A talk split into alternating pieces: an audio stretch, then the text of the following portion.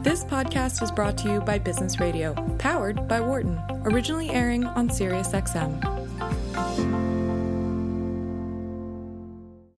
From the campus of the University of Pennsylvania Wharton School, this is Women at Work on Business Radio. Here is your host, Laura Zarrow. Welcome to Women at Work and our weekly conversation about how we can help more women join, stay, succeed, and lead in the workplace.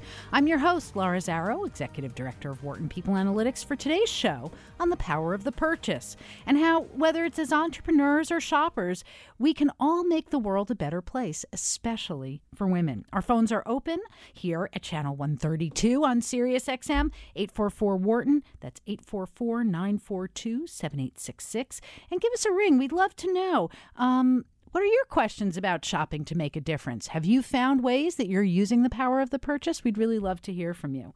My guest today believes that all of us can play a part in making our world a better place. Her former job at the State Department enabled her to travel and see the world the good and the bad, including conditions and treatment that vulnerable populations deal with and the damage to the environment that companies can do. So she started her own company to connect businesses and consumers to ethically made products around the world. She's also just published a book that tells her inspiring story and shares the many ways we as shoppers can contribute to positive change for the places and people that need it most. Jane Mosbacher Morris is the founder and CEO of To the Market, and author of Buy the change you want to see, using your purchasing power to make the world a better place.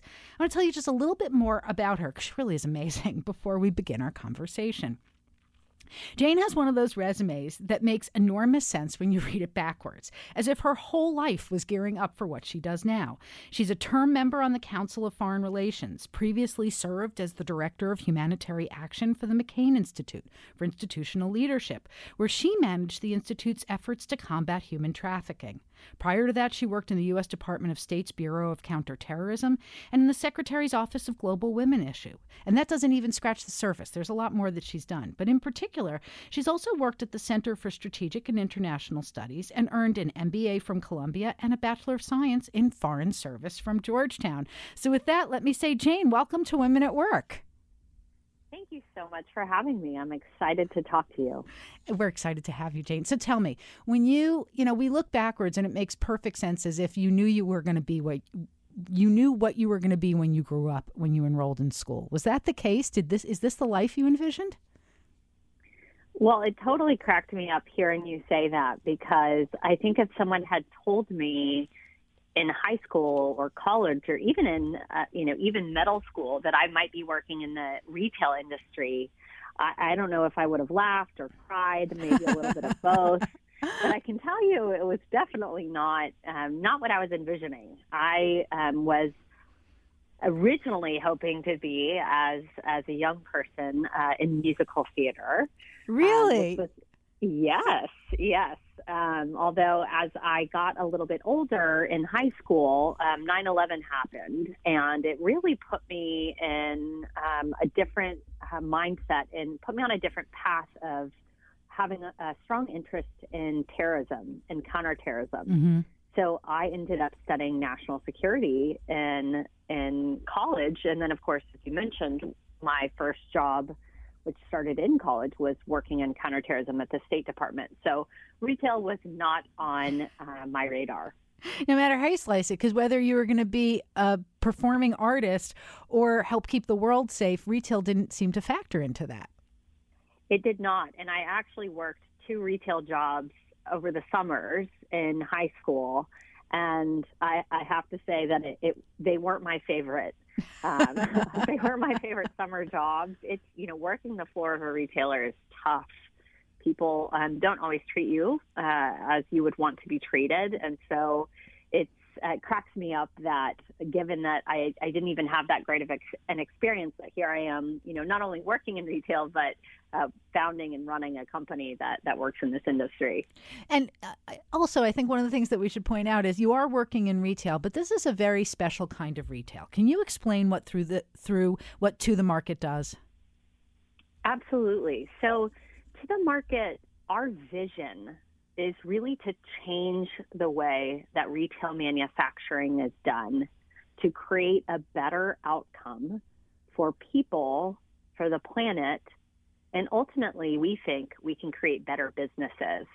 And what I mean by that is the retail industry and the fashion industry writ large is ripe with challenges.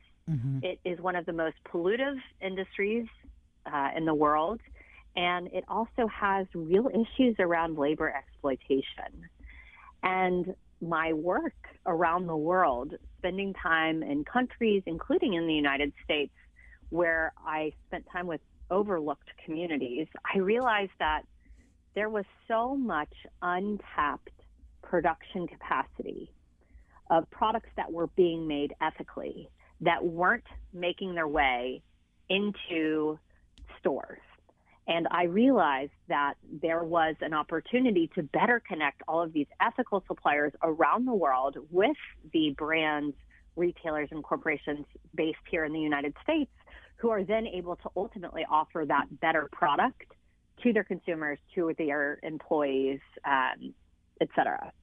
I want to break that down a little bit, Jane, because it's it's a big concept to take in, and you put it beautifully. But I want to tease some of it apart. When you talk sure. about overlooked communities, who are you talking about? Who are we not seeing? And is it that we're I not seeing them, or is it that we're not taking care of them? Well, it, it's both, and a lot of uh, a lot of the reason why I think we haven't taken care of them is because we didn't see them. So what's really interesting about the the manufacturing of uh, products that we today enjoy is that there's been a bit of a journey, and we trace this journey in the book, and it was so fascinating researching it, where um, we we sort of we're in a place that's very different than we are today, hundred years ago, where you and I might both have a handful, I mean five max pieces of clothing in our closet.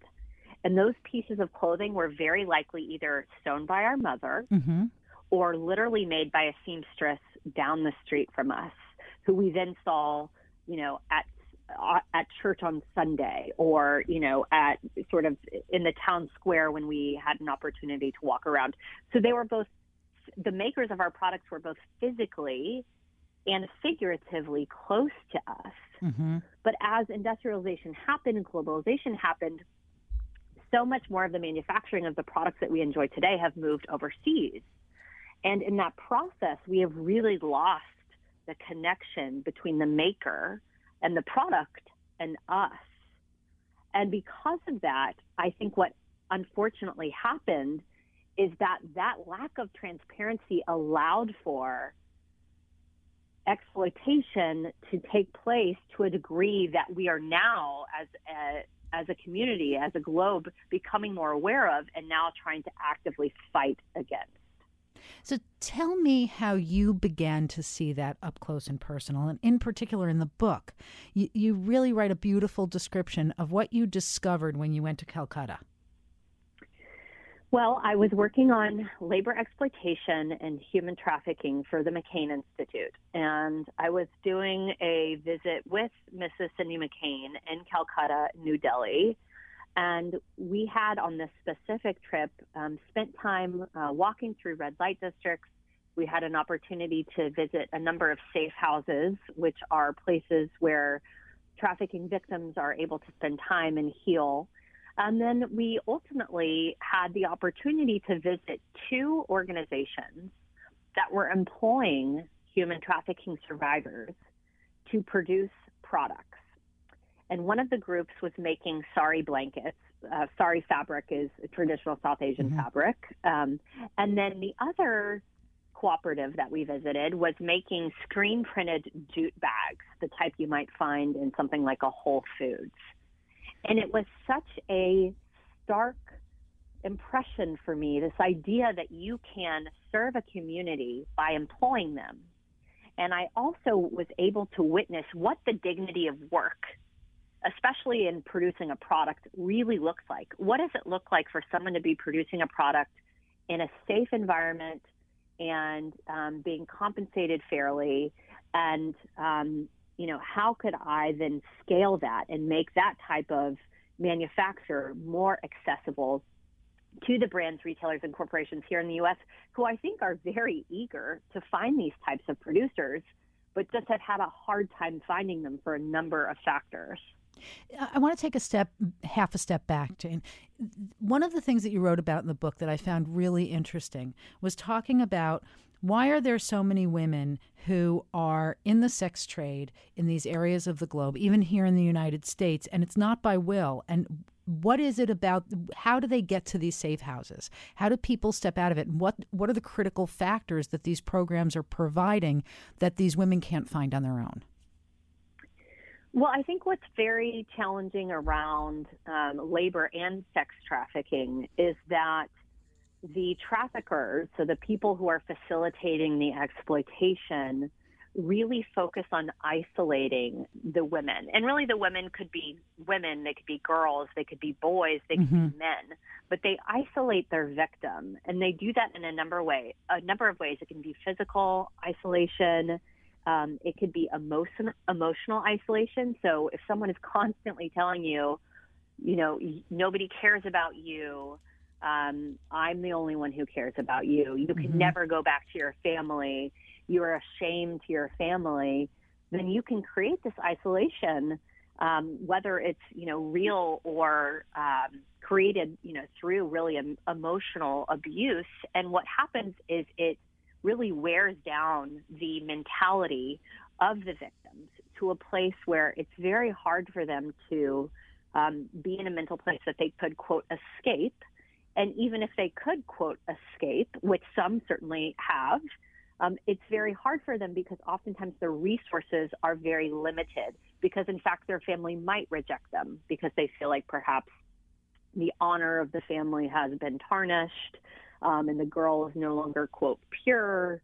Um, and so safe houses are a place where women and men are able to um, have some of these emotional and physical needs um, addressed as they are healing from a very traumatic experience.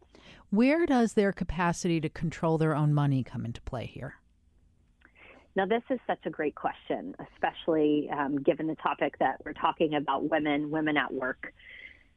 One of the biggest and earliest lessons that put me on this path of ultimately creating to the market and really pivoted me from uh, being strictly focused on counterterrorism was I was traveling and working around the world on women's empowerment. And this is at, originally through the lens of how do we get more women to help fight terrorism? That was, you know, that was my sort of original focus area because I was working in counterterrorism. But what I learned is that if women do not have access to resources, and those resources can be inherited, they can be shared within the family, or they can be earned. But if they do not have access to these resources, they are ultimately not in full control of their own life because they are then in a position where they are having to ask someone or something else permission to do things.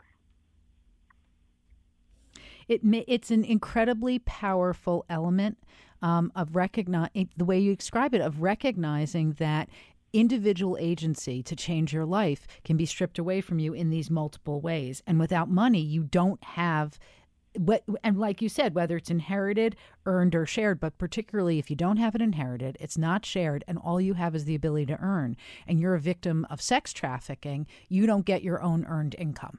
So you wind up working yet remaining impoverished. Yes.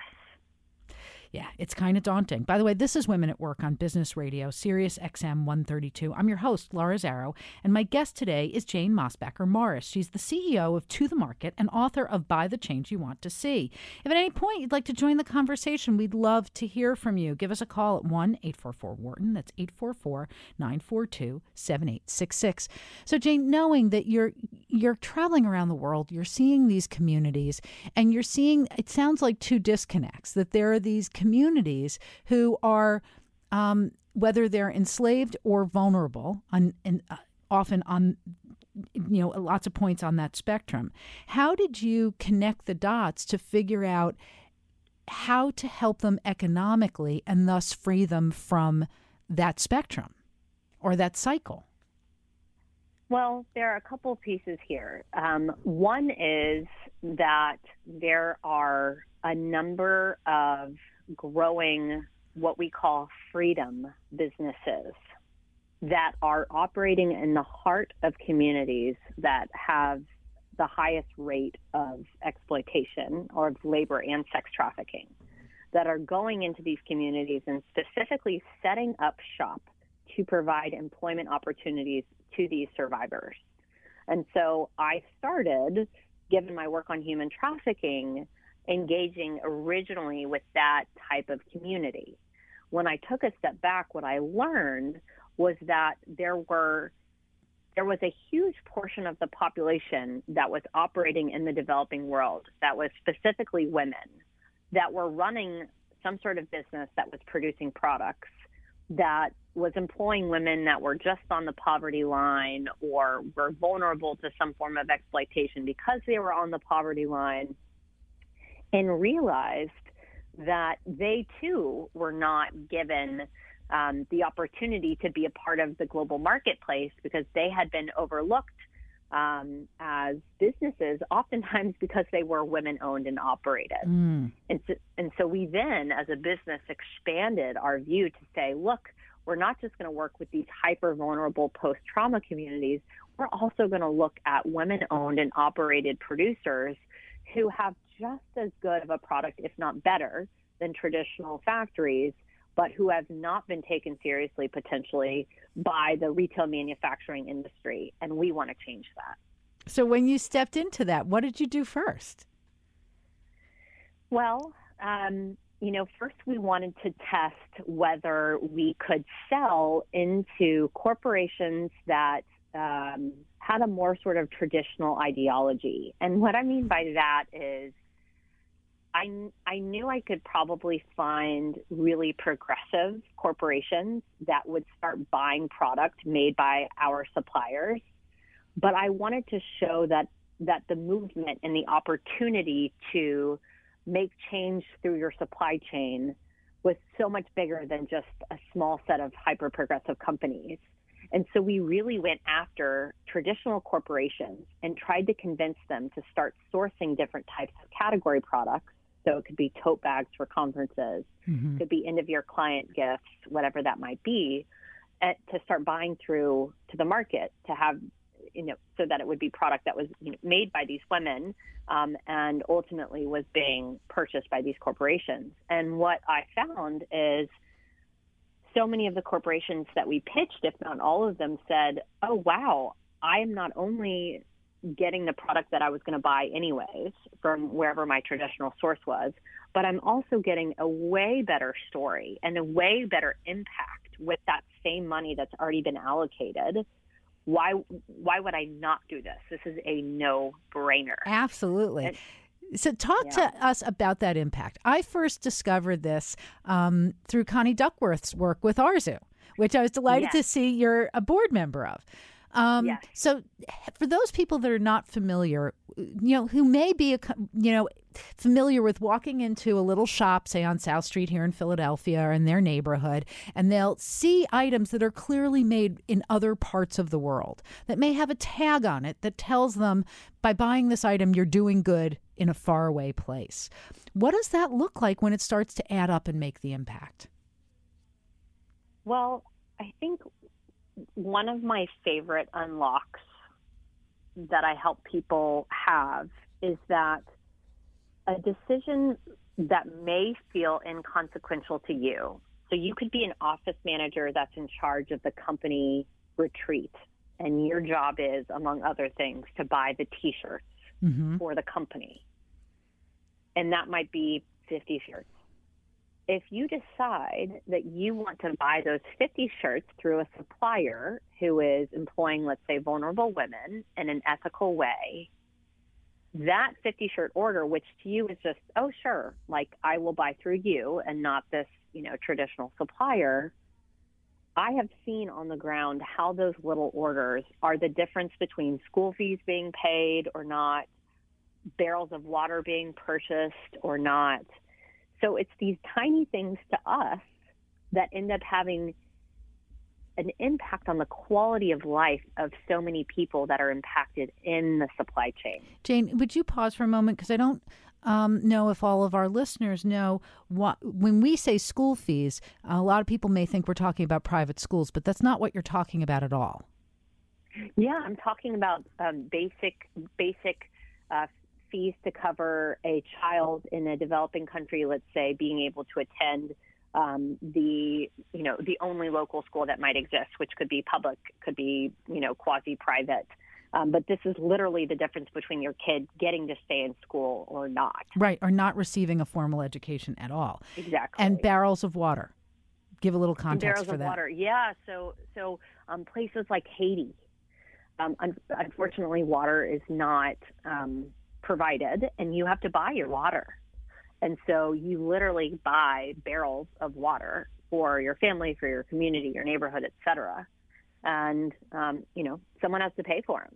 Right. So, So- what? So those fifty Yeah. T-shirts that are providing what feel like small amounts of money to us are actually life-changing dollars on the ground in places like Haiti, especially after the hurricane. Exactly. Yeah. I, I mean, it, it, our, our dollars go um, a long way, certainly in developing countries, but even here in the U.S., where to the market has suppliers, when you're targeting your spend with businesses that may often be overlooked, it still is making a difference. And we talk about in the book, for example, that, you know, I care about women's empowerment, but my husband cares deeply about supporting local businesses. And being, you know, having been a small business to the market when we started, I I know what it feels like to check your your um, your financial statements every single day to look at every single order that came in. And so, to that mom and pop grocer that you might decide you're going to buy from every other grocery run, it's the same concept. To you, it's sort of like, yeah, okay, fine. I'll every other trip, I'll make sure I'll go to this mom and pop grocer. But to them, it's a handful of people making that decision that might be the difference between them staying in business or not. Yeah, it- it changes everything. It does. This is Women at Work on Business Radio, Sirius XM 132. I'm your host, Laura Zarrow. My guest today is Jane Mosbacher Morris. She's the CEO of To the Market and author of Buy the Change You Want to See. Um, we'd love to hear your stories of how you are driving your shopping decisions and tell us do, are you aware of the power of your purchases? And if so, how are you using them to make your values become real in the world around you? So give us a call. We'd love to hear from you. That's 1 844 Wharton, 844 942 7866. So, Jane, you're bringing up an interesting point that I want to explore a little bit, which is what are the values that drive the way to the market has developed and the way that you see opportunities in this space for all of us? Because it, you know, I loved reading in the book the story of how it's through your work traveling internationally that you saw this huge ripple effect that you could create by by connecting us to these makers and creators in other parts of the world. But now you're also talking about things right here at home, local businesses, businesses in the United States, and a core set of values that seem to be imbued in the work that you're doing now. So talk to me about how you see the interconnection of those values and how you identified them. Well, for to the market in particular, we are focused on leveraging the purchasing power of businesses here in the United States to help empower suppliers that traditionally have not had the opportunity to service a big business. And what I mean by that is UN Women, I think, recently uh, released a statistic that said that something like less than 2% of, of contracts given out by Fortune 500s went to women owned businesses. Less than 2%? Less than 2%. Mm-hmm. That's criminal. It's a tiny, tiny percentage. And so for th- to us, that's an example of a uh, overlooked supplier. So to the market's vision, given that we operate in retail, is making sure that we are bringing our clients apparel, accessories, and home goods makers that are new suppliers to them that are representative of communities that have traditionally been overlooked. Now, the thesis behind the business, this idea that you can buy the change that you can align your purchasing decisions with your values is even bigger than to the market because it's much more than just retail. It's everything that that we as people and as individual consumers and we as individuals working within businesses have the power to spend money on. And that could be who am I hiring to cater? Who is my mm-hmm. uh, my lawyer that I've decided to use? And you know, everybody's values are different. So it could be that you decide that you want to support uh, vet- veteran uh, business owners, um, or it could be that you want to support, um, you know, a women-owned and operated business. It, everybody's values are different, but it's this idea of saying, wait, I can vote with my wallet. It does matter how I spend my money and who I spend it with. And so, if we can grasp that concept and have it drive our decisions, it's really with every dollar that we spend, we have these opportunities over and over again to make a difference and to drive change. Definitely. And I love that there is so much conversation around our civic duty to vote and to be involved in the outcome of elections and getting involved with uh, our government at, at, at different levels. But I also remind people that you can vote every single day. Literally, every time you spend right. money, you are making a decision about what type of world you want. And and it's also a reminder that the places where we spend our money has an impact and it gives us both power and responsibility. Yes, and I love this idea that the unlock that that we talked about, this idea that gosh, I don't have to go move to a different country or go on a big volunteer service trip to make a difference. I can decide that I'm going to spend you know, when I buy coffee for the office, that it's going to be fair trade certified, and that's going to be my impact. And you know what? It does make a difference. It absolutely does. And you know what we need to do right now is take a short break. But we're going to be back, and we're going to talk more about how we can drive this every day. I'm Laura Zarrow, and this is Women at Work here on Business Radio, powered by the Wharton School on Sirius XM 132. We'll be back in a minute with Jane Mosbacher Morris. You're listening to Women at Work on Business Radio. Here again is Laura Zarrow. Welcome back to Women at Work on SiriusXM's Business Radio, powered by the Wharton School. I'm Laura Zarrow, Executive Director of Wharton People Analytics, and my guest for today is Jane Mosbacher Morris, the founder and CEO of a really amazing, powerful company called To the Market. She's also the author of Buy the Change You Want to See: Using Your Use Your Purchasing Power to Make the World a Better Place. Jane, welcome back to Women at Work. Thank you. So, before the break, um, in our first half hour, you really helped me understand the framework of how you started to the market, what the power is of it, of connecting um, communities around the world where economic opportunity is life changing with the power of our dollars to make that difference all the way over there. Um, and it, as I was reading the book, I was really thinking about how even as a consumer my whole life I've been struggling with this idea. How can I a make a difference and how can I b not do harm? I remember the way I became aware of it was what kind of tuna fish was I buying? And if I bought a different tu- mm. kind of tuna fish, was it a form of a boycott? And could we actually get the company to change their fishing practices? So before we talk about all the ways that we can use our dollars for good, can you help anchor us in where can these things go wrong and what should we be thinking about as consumers? Well, as far as where things can go wrong, you know, everybody has a different approach for how they choose to communicate what they care about. So I feel really strongly about using my platform to advocate and help to shed light on businesses that I think are doing a great job to make the world a better place. Um, other people might have a different approach where they might take an activist lens and feel like they want to do more investigative um, work and shed light on issues that they think are problematic. Mm-hmm. And so I don't know if I've seen um, an effort sort of gone wrong where I Okay. From a consumer standpoint, where I can say I think things have gone wrong from a business standpoint is when efforts to pursue good are done in a way that are inauthentic or disconnected mm. from the core business. And not to say that it's particularly harmful on the ground, but um, what I mean by that is I think that consumers are more tuned in than ever. And because of that, we're perhaps more suspicious than ever.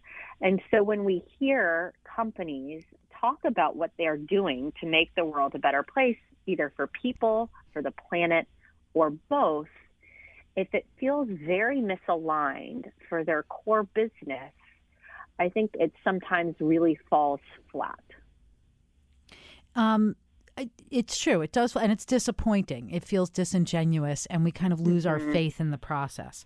And I think part mm-hmm. of what I was so taken by in reading the book and hearing a your stories and the descriptions of these various businesses was that it, it helped bring that hope that I have back to life to see that there are these models that are not disingenuous. It is not false advertising and they're not accidentally hurting the or the very communities that they're trying to serve.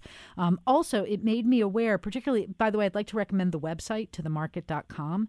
And I went and took a look at the PDF that's on the site. And there's this wonderful slide, um, Learn Your Impact and it's where you demonstrate the sustain uh, the UN Sustainable Development Goals about why being eco-friendly made by women and made in the U.S. matters. Um, could you talk to us a little bit about how these goals were determined and how you're approaching them with to the market? Well, to the market's vision is around ethical manufacturing of products. And when we say ethical, we're really focused on both environmental impact and the impact on people. And both of those are very loaded, um, in many ways, very subjective. Um, but what we have tried to do is define as best we can what does it mean to to create and support businesses that are honoring the people who are in them, that are are employing them in a way that is safe um, and that is dignified and is fair. And then from an environmental standpoint, um, again, because retail manufacturing in the fashion industry is one of the most pollutive in the world, we really focus on how can we reduce the waste that is created in the manufacturing process, which is a primary contributor to um, why the fashion industry is so pollutive, is that there is just a tremendous amount of waste that is created. Um, I think it's something like uh, some huge portion of um, of clothes that are produced by brands and retailers are ultimately not bought and end up in a landfill. And um, just thinking about how can we be responsible manufacturers, um, what does that look like for us as a business is something that um, certainly comes into play as we think about our own environmental footprint. And also, isn't there a connection between um, these environmentally dangerous practices and how they affect the people on the ground who are working in these factories and living in these communities? Absolutely. So people are unquestionably tied tied to the environmental impact. So waste creation, um, certainly uh, the creation and proliferation of landfills. Um, these often uh, exist in low income communities. Um, when they do go into a community, this includes in the United States, and in fact, especially in the United States, where you do have such disparities in um, income levels in certain zip codes. When a when a landfill does go into an area, it has a very negative impact on housing prices. And um, similarly, in in sort of manufacturing facilities, um, there have been a lot of challenges around um, chemical waste and the impact that that chemical waste has had on um, access to clean water. So the environmental and social pieces are are very tightly um, aligned. Okay, so it's one of the things I, I had understood that to be the case, and I love that in the in your catalog and in learning how you can make purchases that align with your values. One of the things that you spelled out is if eco-friendly matters to you, you can look for certain symbols in the catalog to know that these products um, are indeed eco-friendly uh, as measured by these standards. So mm-hmm. it's it's not just the benefit that this aligns with stuff that you care about, but it's actually held to an external standard, right? It is. Absolutely. Okay. So now let's talk about for those of us that want to get on board, we want to use the power of the purse in a very uh, personal kind of way. How can we shape our purchasing decisions to make a difference? Um, we know that there are ways that we can do it personally, but it sounds like where we get real impact is when we bring it into our organizations, where we can mm-hmm. leverage the budgets that we have. Like, you know, I run a research center, we run an annual conference. Well, I'm not usually a big fan of swag. I like to give a little notebook, maybe a pen. Even things like notebooks can be made in these cooperatives and through the supply chain that you've created, right? That's right. I mean, when we look at the procurement budgets of businesses, big and small, it, it's sort of like peeling back an onion. You start with, um, you know, just looking at your desk and you're like, oh my gosh, you're, wait, I bought, our company has bought mugs with the logo on it and pins with the logo on it and business cards and that you know you keep peeling back the onion and you realize there's probably closets full of tote bags with the logo on it and t-shirts with the logo on it i mean we as a country the sort of promotional products corporate gifting industry is actually a 21 billion dollar industry a year. Oh my god, so it's 21 billion dollars. 21 billion dollars. So that when not used well often winds up in the trash. That's right and oftentimes it is not used well. I mean, how many times have you been given, you know, a a sort of USB charger with someone's logo on it that ended up, you know, either in the trash or left in the hotel room or at the bottom of your purse, and then it collected dust, and then um, it eventually went in the trash. Oh, please! So, I'll walk into the door into the door of a conference site, and I'm handed a tote bag, um, and in it are, is a beer cozy. I don't need a beer cozy. Yeah, it's um the, the branded product space, which again is so big, has really been we as as sort of like a culture as Americans, we love to put our name on things, and there's nothing wrong with that. We have a whole chapter about customization and what is true something that's truly custom mean.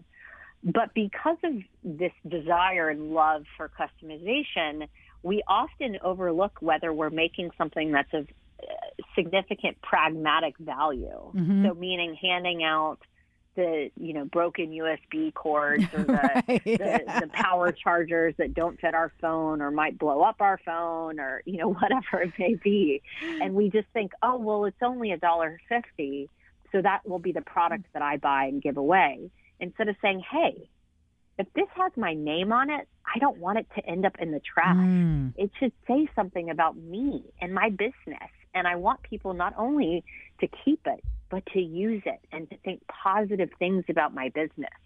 And so really rethinking that sort of branded product space is is something that I'm beginning to see the inklings around, but I encourage the listeners to really ask yourselves, hey, if I am in charge of buying anything for my organization and I could be in a nonprofit, for profit, university, whatever it may be, I should really make sure that this product is reflective of the values that I espouse. Well, I have to say, I like to think that we're working towards the values I espouse every day here on Women at Work. And this is Women at Work on Business Radio, powered by the Wharton School on Sirius XM, channel 132. And I am talking with the really extraordinary Jane Mosbacher Morris, who is the CEO of To the Market and author of Buy the Change You Want to See. Um, we'd love to hear from you. What are the purchasing decisions you're making? And can Jane give you some advice about how to drive those decisions to both be maxful, maximally impactful and also reflect you and your brand in the ways that really matter to you. Give us a call. You can reach us at 1 844 Wharton. That's 844 942 7866. So, Jane, let's drill down to this idea of how we make these choices. And, you know, one of the things that people who work in corporations are facing is that there are approved vendors, there are suppliers, there's the catalog that's on their desk or the link that their business administrator sent to them. If people want to find other ways of spending this $21 billion, um, where should they start? Well, I think even before jumping on the internet and, and doing some, some power Googling, I would say um, start by asking or, or researching um, what are the values of the organization? Have we as a business made or a, a nonprofit, whatever it may be, have we made commitments to do things like uh, reduce our waste output by a certain calendar year. That's a very popular uh, mm. commitment that I've seen from Fortune 500. You know, we want to be zero waste by 2020. Um, or I've seen other businesses say um, we are making the commitment to uh, empower women, and that might manifest as us having more women in leadership, or um, you know, recruiting more women um, in our entry level. So really looking and saying, okay, what are the values of my organization? And by the way, if they haven't been stated, um, helping to come up with them. So really asking yourself, what do I could you could be a solopreneur you could have a business that you run by yourself and really saying to yourself, hey, what do I care about? What do I stand for? You're never too, um, it's never too early to, to set those values.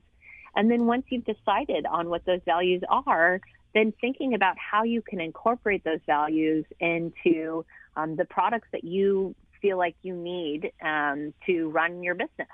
And those and values, just, yeah. And those values can extend to a range of things. Is it that you want things that are produced locally? Do you want um, environmentally responsible things? Do you want things that encourage people to learn? There are all different ways these values can manifest, right? Yes, there are so many businesses. And thankfully, the internet has made it easier than ever before to truly pair um, words that could be value related with a category of product you may need.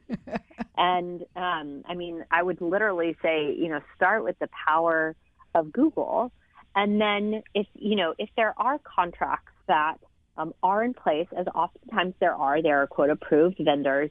I have seen um, some of, of my um, my colleagues who read the book or um, had heard about, you know, our, our thesis of a business really be able to make change in the procurement strategies of their business by bringing this concept to light to either um, a sustainability uh, head or even a marketing head and saying, guys, if we can get product that costs about the same, but we're getting a way better story why would we not do this? And when people realize that there is strong ROI, that it's not just about values, but it's actually good for your business, then there you can you can really begin to see light bulbs going off and changes being made.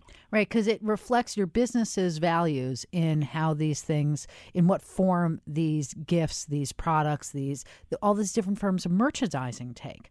Um, so it's not just that you've provided the tool the message the gift the thank you but it on its own can reflect the, what matters to the company.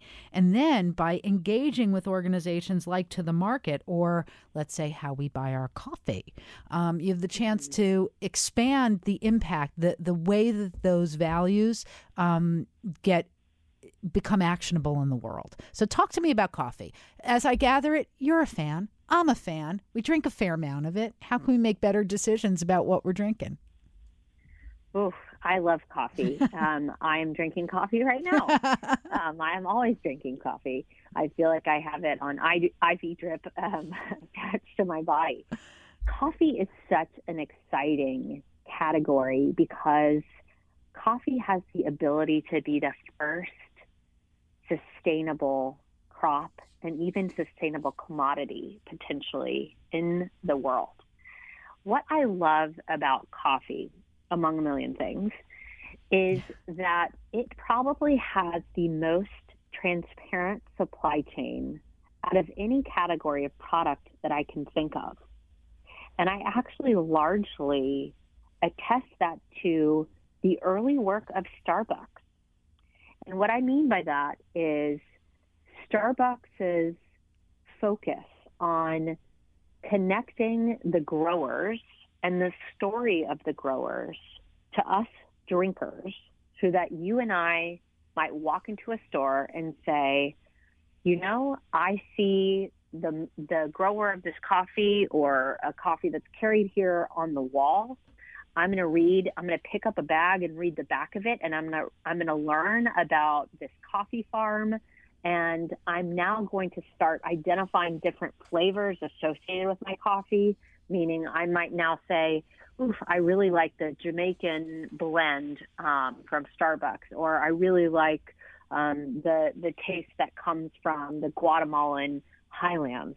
And that is something that um, didn't really exist even 10 years ago. Coffee was just coffee in a can. So you mean um, by so the way that coffee has become, in a way, more sophisticated and helped us become more sophisticated in how we approach it, um, isn't just that it's like wine in that we can enjoy it in new, compl- in new complex ways, but that transparency that you're talking about is telling us that that cup of coffee that we're getting, we know where in the world, literally, where in the world it came from.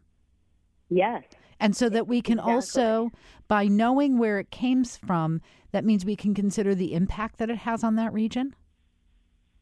Yes. So, what's so great about us having a better understanding of where our coffee is grown and who is growing it is that that connection has led us to be more open to pay more and to pay more for things like fair trade labor or shade grown coffee, which is essentially coffee that's not um, grown with clear cutting land. So as our tastes as a community have evolved, we have become more willing to pay for more quote gourmet coffee. And that willingness has allowed for coffee companies around the world to start supporting and buying beans that are made in, in these ways that have such a better um, impact on both the environment and the coffee farmers who are growing the coffee. It's just incredible. And it's also a testimony that once you create, even though it's something that to be honest, it's driven by, you know, us coffee fanatics out there and the fact that we really do, we're learning about coffee and learning to enjoy it more.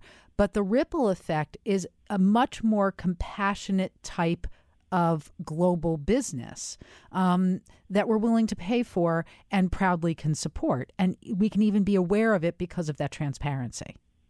Exactly. Okay. So, one of the things that you wrote about in the book in various cases is, you know, there's this way that as consumers we can be conscious of this. Um, as purchasers, we can expand the impact by what decisions we're making for our companies and where we're putting those organizational dollars. But you also talked about how you started in this business. And also, you tell the story of um, Papillon Enterprises and the Apparent mm-hmm. Project. And, in, and so I wonder if for the people out there who are thinking, I want to do more than just make a difference with my coffee and I want to do more with, than just the swag that I purchase for my company. I actually want to get in the game in a big way. Mm-hmm. Um, how did you start? How did the Apparent Project start? What are the first steps for people who want to start doing this? There are so many amazing founders around the world who have started organizations um, under the radar of um, the press that are truly transforming generations of lives.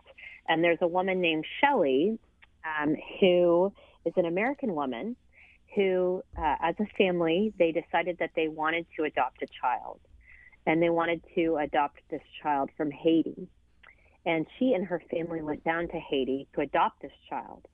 And when they got there, what they found was that a significant portion of the children that were in the group homes or orphanages in Haiti actually had parents that were still alive. And what had happened is that these parents felt like they could no longer afford their children or could never afford their children. And they had, they thought that if they gave them up to an orphanage or a group home, that these children would have better lives. Now, in some cases, that's arguable. In many cases, um, they were sadly um, th- these children were now living in really, really dire circumstances, and in certain cases, um, beginning to be exploited. And so, what Shelley decided to do instead of uh, taking a child, adopting a child, and moving back to the United States is she wanted to start a business to help employ these parents who are at that point of vulnerability that they might have to give up their child because they could no longer afford them. And so she started a business called Papillon Enterprises that employed to this day something like 300 parents. Wow. Yeah, and it is an amazing. The amazing products are beautiful. The products are beautiful. If you have an opportunity to visit Papillon, which is in Port-au-Prince, Haiti, they not only have great products that you can visit and watch the makers creating it, but they also have an amazing cafe. They have a uh, a brick oven, and I've eaten the pizza, and I uh, think the pizza is amazing. So um, she started a number of sort of subsidiary companies, but all with the mission of helping to create economic empowerment for these communities. And um, it, you know, it really has done so much more than donations ever really could. It's an amazing um, example of how something that started with A, um, the willingness to volunteer and step up and do something difficult. And in her case, it was adopt a child. In your case, there were times in working as a volunteer, you became aware of these things. And mm-hmm. bringing with it cultural empathy, not judging, but listening to what's the reality on the ground that you may not understand because of where you come from. And then bringing mm-hmm. with that a kind of business mindset of how to be entrepreneurial. It's like you could change the world with this. Mm-hmm. It's really yeah. just amazing, Jane. Um, so, if people want to get involved, um, either working for your organization, um, getting involved with these organizations around the world? Are there places people can go if they want to go there, be on the ground, and get a look for themselves? Well, there are so many organizations that are eager for volunteers. And um, so, for those who can't necessarily quit a job and, and, and have uh, a pivot in their career path, so many great social enterprises are looking for volunteers, and oftentimes um, the volunteer needs um, manifest and can align with maybe the skill sets that you already have. So when we think of volunteering, we might think of um, you know going and and you know working on the ground and and you know holding holding these children and um, being you know in these group homes. But oftentimes these organizations need the same services that any other business or nonprofit needs. They might need accounting help. They might need help with photography. They might need help with um, any you know legal questions. So there really um, is a vast amount of opportunity for each of us to step up and make a difference. Endless. Endless Jane, opportunity. I could talk to you all day, but unfortunately, we're running out of time. So thank you for joining us. Thank you for having me. And for people who want to learn more about Jane, go to tothemarket.com. I so appreciate you all listening today. If you have a question about anything you heard today, email us at businessradio at SiriusXM.com. Be sure to follow us on Twitter at BizRadio132 and me at Laura Zarrow. Special thanks to my guest, Jane Mosbacher Morris. I'd also like to thank my beloved producer, Patty Hall, our fantastic sound engineer, Jeff Simmons. I'm Laura Zarrow, and you've been listening to Women at Work on Business Radio, powered by the Wharton School here on Sirius. SXM 132. Go out there, people. Make a difference. Use the power of the purse. To her inside, and we'll shine. Yes, we'll shine. We will shine. We will shine. For more insight from Business Radio, please visit businessradio.wharton.upenn.edu.